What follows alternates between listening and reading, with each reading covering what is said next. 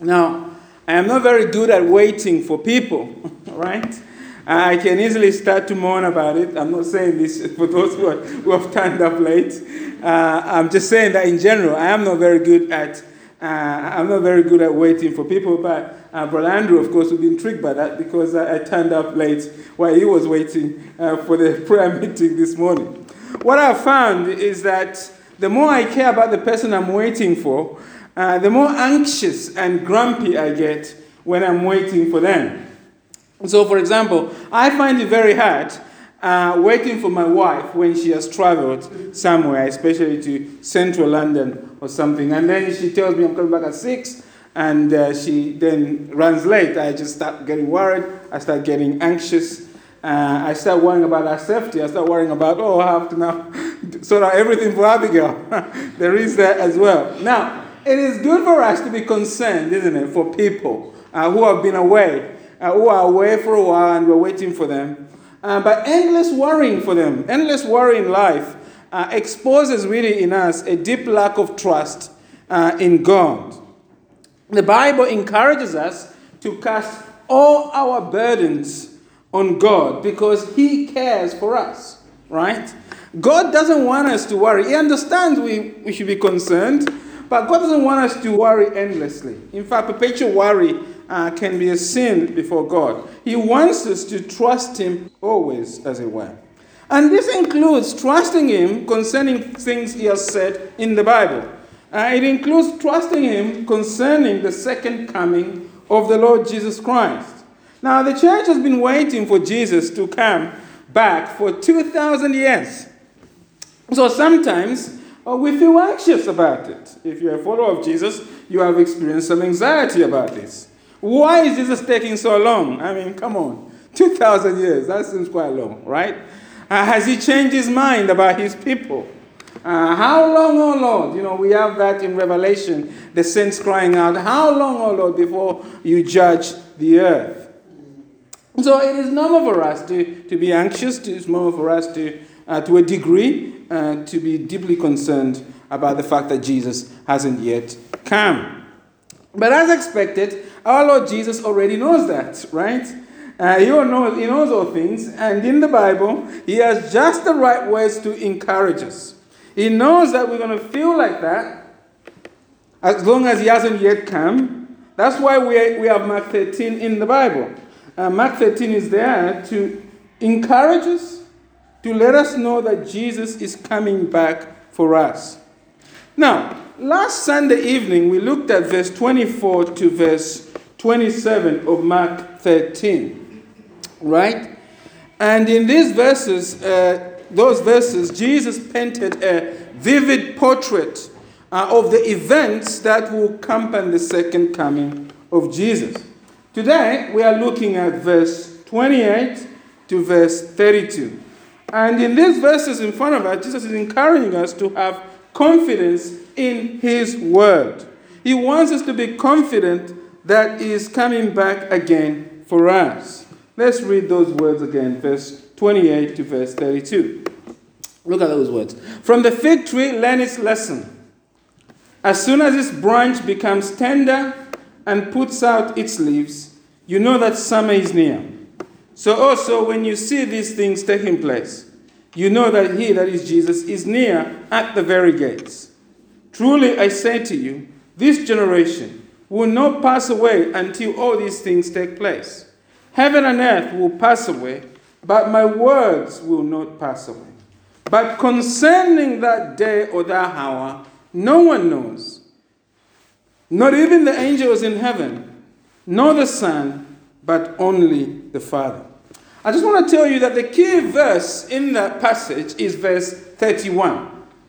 Verse 31 says, Heaven and earth will pass away, but my words will not pass away. It is a key verse because Jesus is saying we can trust everything he's saying here concerning his second coming because his word lasts forever. The earth will one day wear out like a garment. Heaven will pass away. Heaven, the seat of God, will pass away. There will be a new heaven to come. But all that Jesus says will never change. The Bible tells us that Jesus is the same today, well, yesterday, today, and forever. And the same is true for his word. His word never passes away because Jesus' word is the Almighty God Himself speaking to us. Jesus is God speaking to us. So His word will come to true fulfillment. So let's keep that in mind. And as we look at this passage, Jesus has three encouragements here concerning His second coming uh, to just encourage us on why we can trust His word that that is definitely coming back. Now, the first thing is just that. The first truth we encouragement Jesus has for us is that Jesus is definitely coming back. I mean by that, Jesus will come back for sure, without any doubt. All right? That's the first point we want we should learn from this. Now, during the Brexit crisis, we were told that most businesses, right, did not care about what happened with Brexit. What they actually cared about was just knowing what was happening. Businesses were just looking for certainty. They'll find ways of making money either way. They just wanted to know what is happening with Brexit. They, they don't like risk, they don't like not knowing. But it's not just businesses, isn't it? All of us want certainty in life, don't we? We want to know what's going on, what the future holds. And we believe that the more information we have, the more data we have in our hands, the better. Because the more information we have about things going on in the world or what will happen tomorrow, the better we are prepared to face those circumstances. All of us are like that, not just businesses.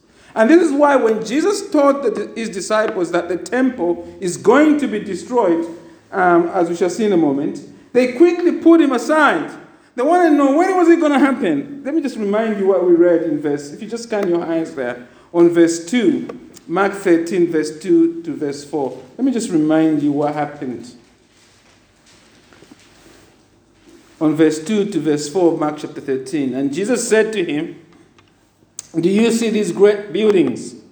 There will not be here, left here one stone upon another that will not be thrown down. And as he sat on the Mount of Olives opposite the temple, Peter and James and John and Andrew asked him privately, Tell us, Notice the question. When will these things be? And what will be the sign when all these things are about to be accomplished? Uh, their top question, these four disciples, is quite simple. When will the temple be destroyed in Jerusalem? Which Jesus had already said will happen. And we said that the reason they want to know the answer to that question is because they assume when the temple is destroyed, then the end of the world will also come at the same time. Now, as we've been going through Mark 13, Jesus has not answered the question of when will the world end. He hasn't answered that question. He's told us what it's going to look like when it ends. Verse 24 to 28, last Sunday evening, uh, was looking, 27, was looking at that. But only now Jesus begins to answer the question. And he answers it in verse 32. We're starting from the back and work, working our way back as it were, this, this morning. Verse 32 is when he answers that question. When will the end of the world happen? Verse 32. But concerning that day or that hour, no one knows. Not even the angels in heaven, nor the Son, but only the Father. Jesus says, There's no one who knows. Only God the Father has that information. Now, that is a very, uh, it's a verse that gets the Jehovah's Witnesses very excited when they read that. You see, you see here, Jesus is just as ignorant as you are, isn't it? As we all are. So, how can Jesus be God then if no one knows? Now, when we come to a difficult verse in the Bible, the most important, we'll deal with that. The most important thing we need to first of all be clear about is what the big truth of the passage is trying to communicate to us. What is the big truth this verse 32 is trying to communicate to us? Well, the big truth in verse 32 is not that Jesus does not know when he will return. It is true that is communicated here. But the big truth is also not that only God knows. No, no, that's not the big truth. The big truth here we need to first of all get is that the Lord Jesus is definitely coming back. That's what verse 32 is communicating. Someone knows, because God the Father knows. Look at verse 32. But concerning that day or that hour, no one knows, not even the angels in heaven, nor the Son, but only the Father. And the thing I just want to explain here is that when Jesus says that God the Father knows, uh, it does not simply mean that God the Father has written it in his calendar, in his diary somewhere, the date. He has. But it means more than that. Jesus means that his second coming is being planned and controlled by God the Father. We were studying that actually in Second Peter in our Bible studies when he says the Lord knows how to rescue, uh, how to rescue the righteous. Uh, we made the point in our Bible studies on Thursday and Fridays that knowing there is more than just intellectual knowledge. It is the fact that God is in control. God is sovereign over the date. And that's what over the righteous. And that's what it means here. It means, first of all, that God is in charge. He's the one planning. He's the one controlling when Jesus is coming. And of course, that includes the date, but it is much more than that. Jesus is saying, just as my first coming into the world was planned by my Father in heaven, he has also planned my second coming. I have come to do my Father's will. And the will of God the Father is that his eternal Son, our Lord Jesus Christ, is definitely coming back. So we must continue to wait for our Lord Jesus to come back. That's what the first thing Jesus wants to encourage us in. I'm definitely coming back, so keep waiting for me until I return. Now, if you're a true follower of Jesus, you know in your heart that Jesus is coming back already. I mean, that's why you are here, isn't it? You wouldn't be here if you didn't believe Jesus is coming back. You are here because you already believe if you're trusting in Christ that Jesus is coming back. All true followers of Jesus are waiting for Jesus to come. And yet, at the same time, you know you need this reminder that Jesus is coming back. You need to be reminded. Why? Because you don't always live like Jesus is coming back. You know, but you know you don't always live. You know he's coming back, but you know you don't always live like he's coming back. You know, you often go through life without even thinking about Jesus coming back. You just like it down here sometimes. You know, you don't always pray earnestly and fervently for Jesus to return. You know that you spend your time and your money like someone who does not think she'll have to give an account to Jesus for everything she does. You know you enter relationships with people. Not like someone who thinks you have to give an account when Jesus returns for that relationship. You just do it without even thinking about Jesus. Wrong friends you pick up who are not good for your walk with Jesus. You know you lack the zeal and agency in taking the good news of Jesus to your family members and your friends who desperately need to turn to Jesus before he returns. You know you lack zeal to do that. Why, why are you like that? Well, the reason you're like this is not because you don't believe Jesus is coming back. You're a Christian because you do. There's no one who can be a true Christian who doesn't believe Jesus coming back. Because to deny Jesus coming back is to deny his, his ascension into heaven. Uh, his words is to deny verse 30, well, verse 31 really. It is to deny the entire Mark 13. It is to deny that Jesus has risen from the dead. So if you're a true Christian, you do believe Jesus is coming back. But you, you live in such a way that sometimes you live in such a way, yet, that shows that you forget that Jesus is coming back. And the reason you forget that Jesus is coming back is partly because of your sinful nature. You're still being sanctified, you're still growing to become more like Jesus. But the other reason is because the world is working very hard to make you forget. A couple of years ago, the Daily Telegraph published a list of the best airports in the world to get stranded at. So, what is the best airport if you're traveling, I don't know, to California somewhere? and then you find yourself stranded at an airport. What's a good one to be at? Which it won't really matter. And top of the list was Singapore's Changi. Is it Changi? Is it Changi? Yeah. But while I smiling, I'm sure I spent time there. You know what's coming.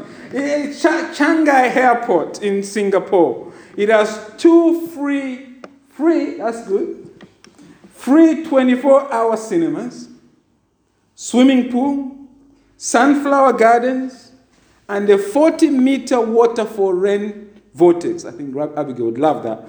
Uh, that comes alive at night uh, with light and sound. It's, it's wonderful, apparently. Uh, as Brother Ola is passed through that. Many modern airports, of course, are not just Changi Airport, are designed to make people stay longer. It's quite strange. You're meant to travel somewhere, but they design them to make you stay longer in the airport. When you go to passing through Dubai, it's just shopping, shopping, and you want to stay, don't you? They want to make you stay longer in the airport so you can take your mind off, perhaps change your journey, stay in the airport or something like that. Or organize your journey in such a way that you don't get there where you need to get to very quickly. They want you to stay there to spend your money, right? Now, the world is a bit like those airports, right? This world um, is, is, is there really to, to take our minds off the coming of Jesus. It does that to our, to our it's a sinful world, so it does that to our, to our, to our lives. Uh, it knows it can never rob us of our true salvation in Jesus, if we're genuinely converted, we are held firm and safe in Christ. But what the world can do is that it can make you forget. It can make you think that this world is all there is. Uh, the, the world can make you live as if Jesus is not coming back.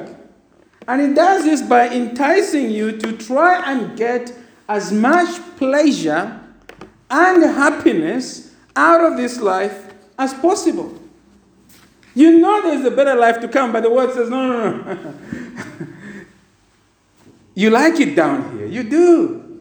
Spend more on things of this world. And when you, when you, when you decide to live for Jesus, you, you, you suffer from uh, something Brother Ola reminded us of uh, a while back in his sermon. FOMO, isn't it? The fear of missing out on all worldly pleasures. And I learned a new phrase from Brother Ola called YOLO, right? You only live once. That's what the word says to us.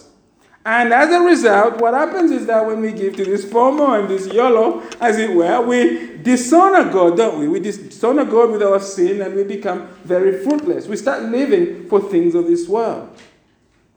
Jesus knows that.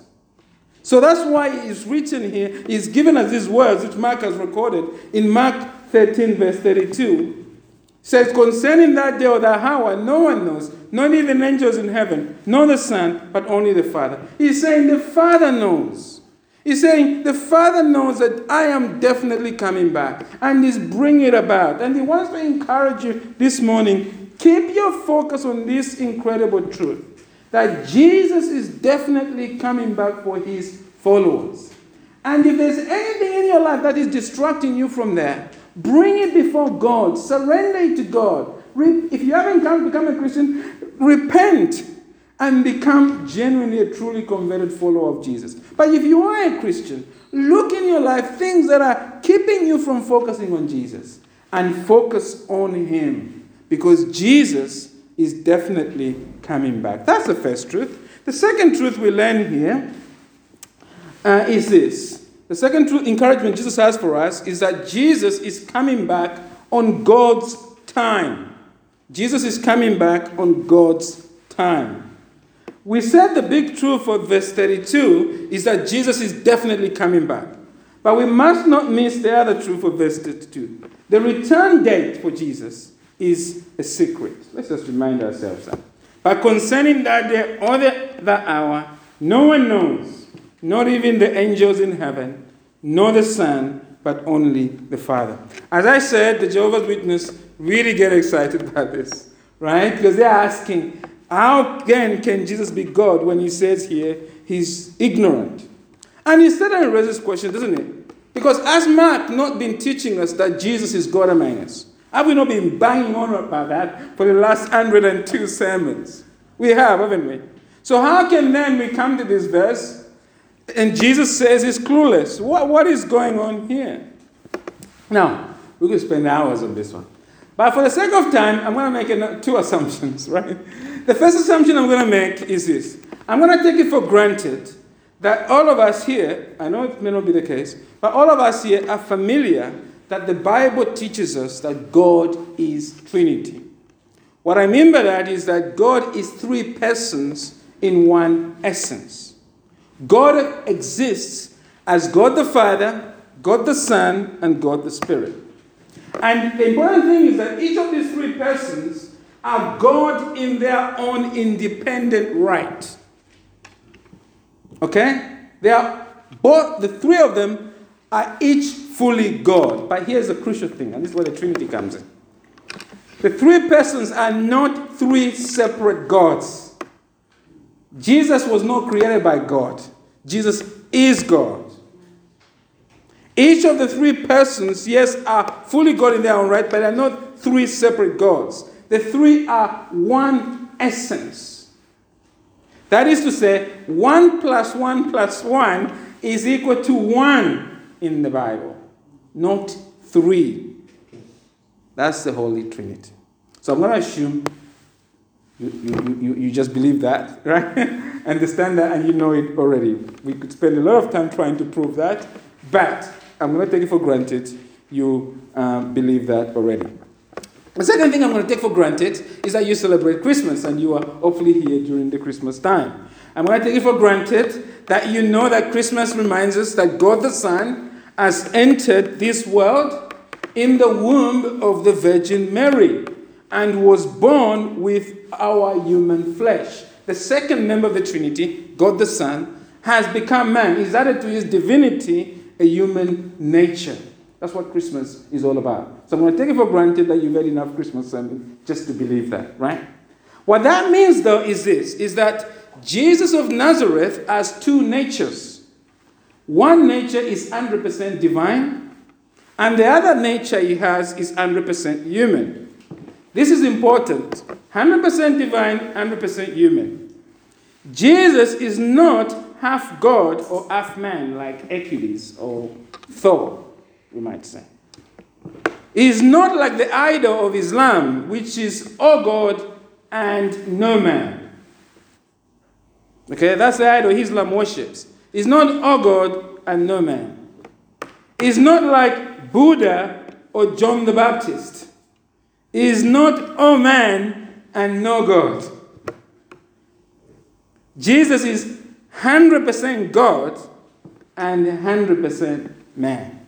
I know those are two difficult truths, and you probably uh, uh, need time if you don't know that much, much about both uh, to think about them, and I'm happy to discuss with you further about them. But I'll take those two truths for granted. But here's a key point that brings them together. This is why it's important.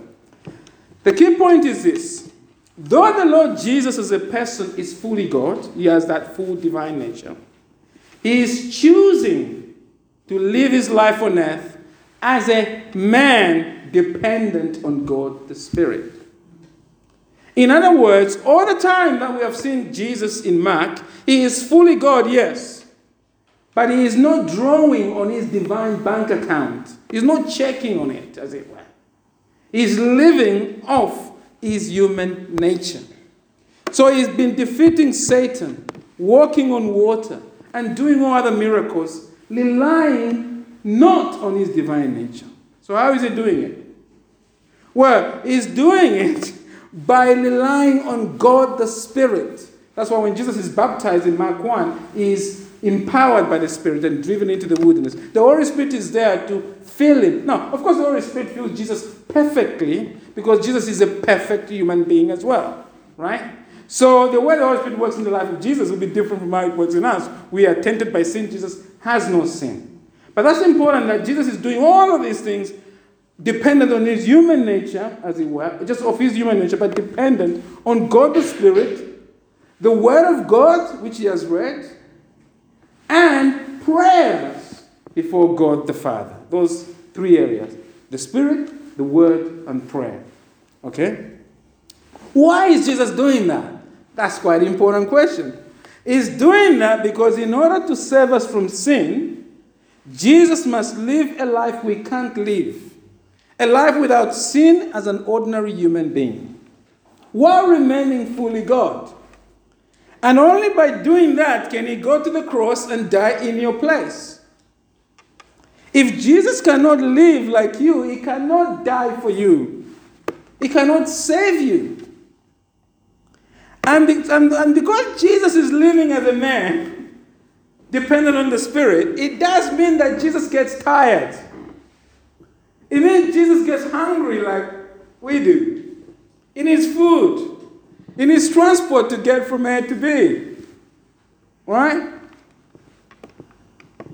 It also means that Jesus, as living as a human being, is growing in his knowledge. Just like the rest of us.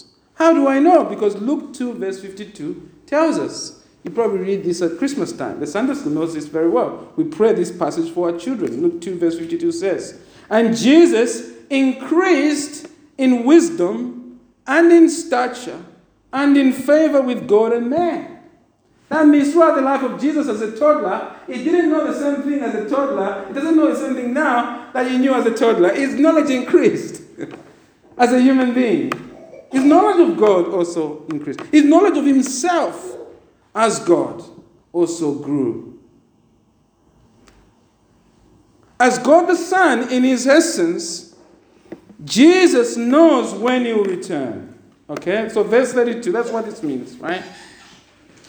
Verse 32 says this But concerning that day or that hour, no one knows, not even the angels in heaven, nor the Son, but only the Father. The reason I said all of that is to remind you that Jesus, in his essence, or knows, as God the Son, knows when he will return. But he is choosing to live as an ordinary human being, which means Jesus, as an ordinary human being at this point, is ignorant of the future. As God the Son, he knows in his divine essence, but he's not drawing on that knowledge. He's living as a man, and therefore, as a man, this knowledge has not been communicated from his divine nature to his human nature. How is Jesus living then? He's living by faith in God. And that's why Luke 2:52 is important. And Jesus increased in wisdom, in stature, in favor with God and man. Jesus is living by faith in God and God alone. That's why he prays. That's why he fasts because his faith is increases as he does those things. The point is this if Jesus, this is a key point, because Jesus is doing this for us, isn't it? Right? Remember, he's doing this because he, has, he wants to die on the cross for us, right? But there's another reason why Jesus is doing that. It's not just because he loves us, he's doing that because he loves us and he wants to die for us on the cross. But there's another reason he's doing it. The reason he's doing it is that by living by faith, he's modeling it for you, his follower. Jesus is living as a man so that he can be your example on how you should live before God. That is so important you understand that. And I appreciate in the last hundred sermons, perhaps we haven't actually emphasized that enough. That aspect, the fact that how Jesus is living is there as a model for how you should live. How he lives serves you, but it's also your example on how you should live. Jesus lives by faith, and you are to live by faith. And what he's showing us here is such a wonderful truth.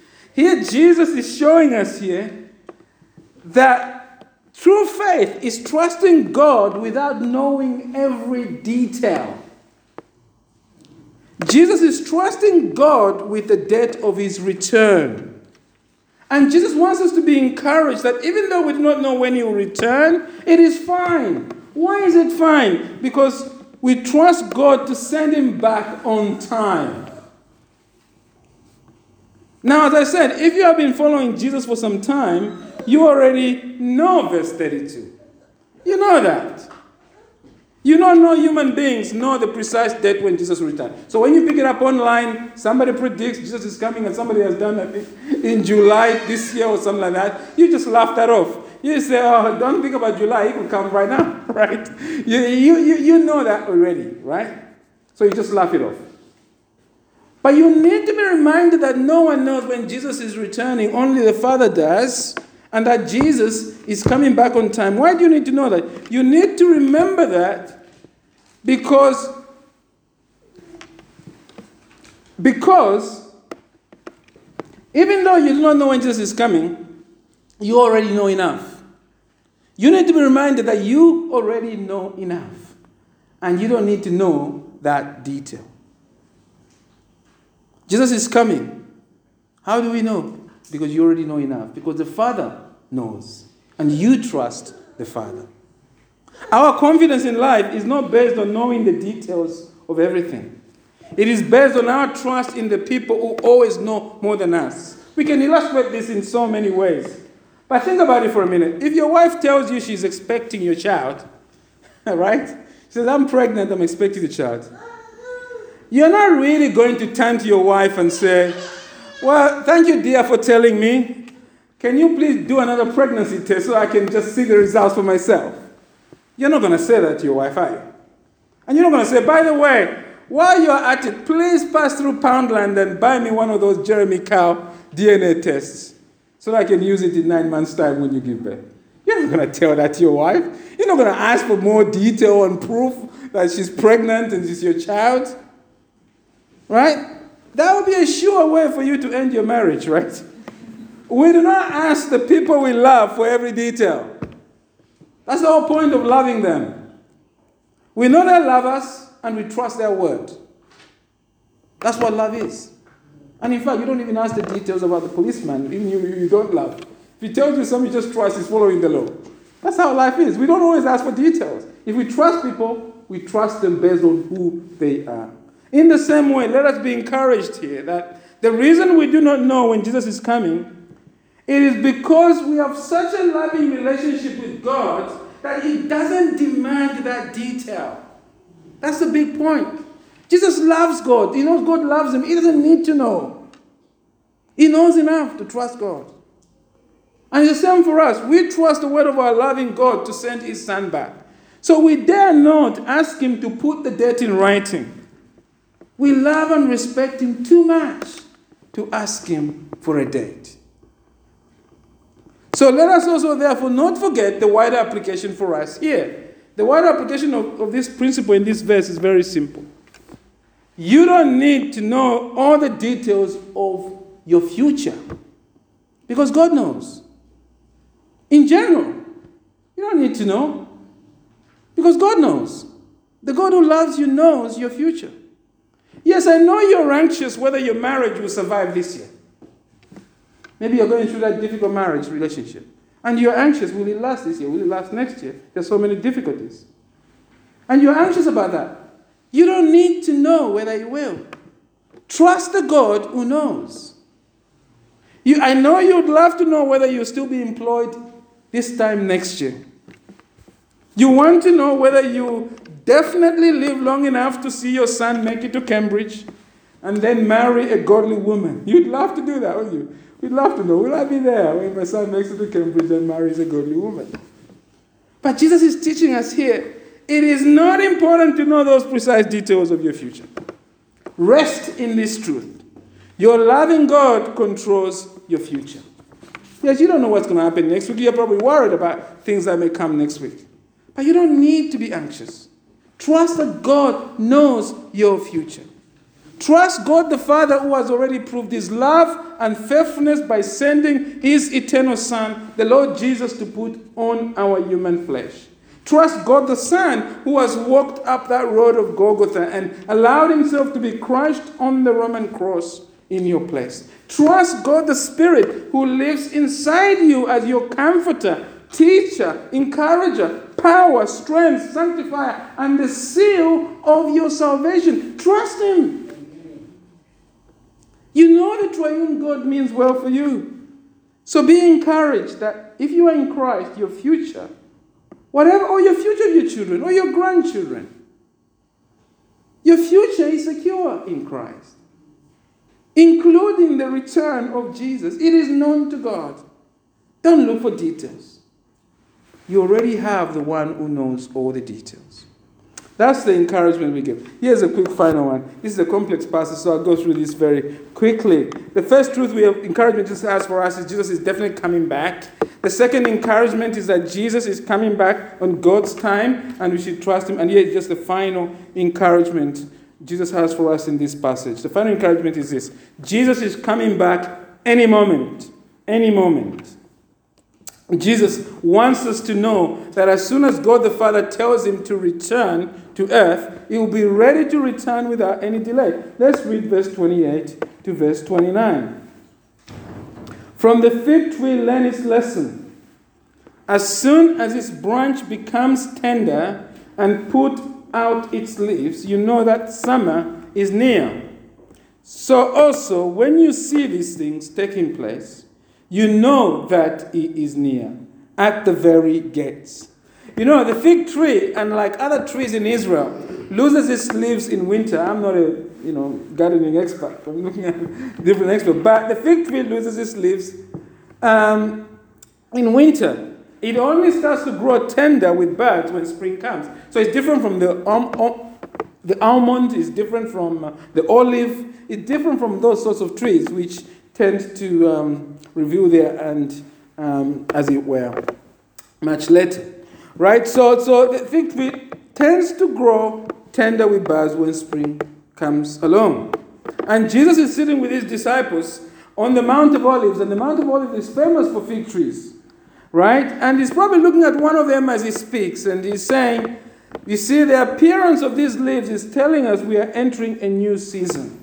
And therefore, in the same way, when you see the events that Jesus has been talking about earlier in verse 1 to verse 13, we should know the end is imminent. Look at verse 29. So also, when you see these things taking place, you know that he is near, or I am near, at the very gates. What does it mean by these things?